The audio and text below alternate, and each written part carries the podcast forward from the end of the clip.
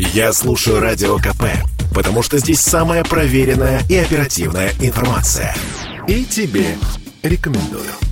Депутат Госдумы от КПРФ Валерий Рашкин, подозреваемый в незаконной охоте, спустя три с половиной недели после задержания в Саратовской области выступил с публичным заявлением. Он представил новую версию событий. Коммунист утверждает, что в тот день находился в гостях у друзей, где планировал сходить на рыбалку и, если получится, то и на охоту. Знакомые депутата заверили его, что лицензия на отстрел парнокопытных есть, и не доверять этим словам не было никаких оснований. В дальнейшем Рашкин взял оружие и через бинокль на расстоянии примерно 250 метров обнаружил цель, но ошибся. Из-за плохой видимости через тепловизор прицела я увидел на расстоянии ну, около 250 метров силуэт парнокопытного, внешне похожего на крупного кабана. Я произвел два выстрела в сторону силуэта животного, и спустя некоторое время силуэт упал. После этого я оставил оружие и треногу и подошел к месту падения животного. Дойдя до места, я обнаружил на поляне посреди кочек и высокой сухой травы лежит тело лося. По версии Рашкина, он оказался введен в заблуждение информацией о том, что все необходимые документы на конкретный вид охоты оформлены.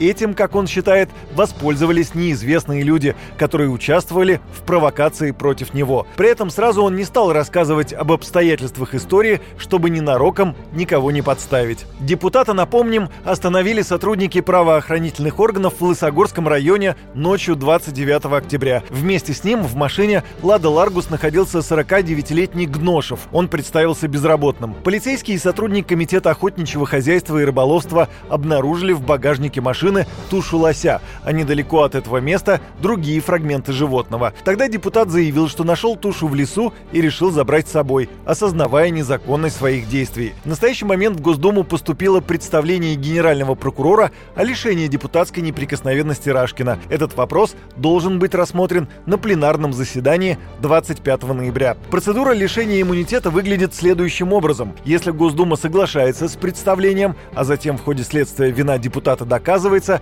то генпрокурор вторично обращается в палату и просит его лишить мандата для предъявления обвинений. И шансов сохранить депутатское кресло у Рашкина очень мало, считает политолог Абаз Галямов судя по всему, Кремль настроен решительно. Надо понимать, что Рашкин является лидером радикального крыла в э, Компартии, очень сильно раздражает Кремль. То есть именно Рашкин э, является организатором протестов. Максимально всего руководства Компартии он в максимальной степени близился в свое время с э, Навальным. То есть он символизирует КПРФ, все то, что ненавидит Кремль. Лидер КПРФ Геннадий Зюганов прокомментировал радио КП обращение генпрокурора о снятии неприкосновенности с депутата Рашкина. По его мнению, власти сводят счеты с партией, которая набрала много голосов на выборах.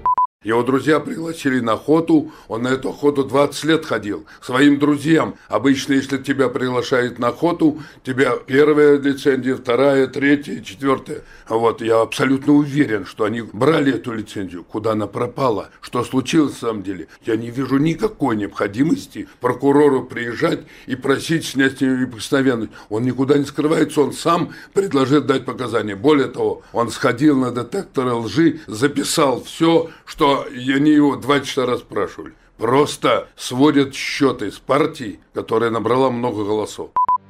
Сам же депутат Рашкин в инициативном порядке обратился к председателю Следственного комитета и генпрокурору и проинформировал их о готовности участвовать в следственных действиях. Также парламентарий сообщил, что уже нашел хозяйство, где можно было бы приобрести лосей, чтобы хоть как-то компенсировать невольно причиненный ущерб. Юрий Кораблев, Радио КП. Это спорт не прикрытый и не скучный. Спорт, в котором есть жизнь. Спорт, который говорит с тобой как друг. Разный, всесторонний, всеобъемлющий. Новый портал о спорте – sportkp.ru О спорте, как о жизни –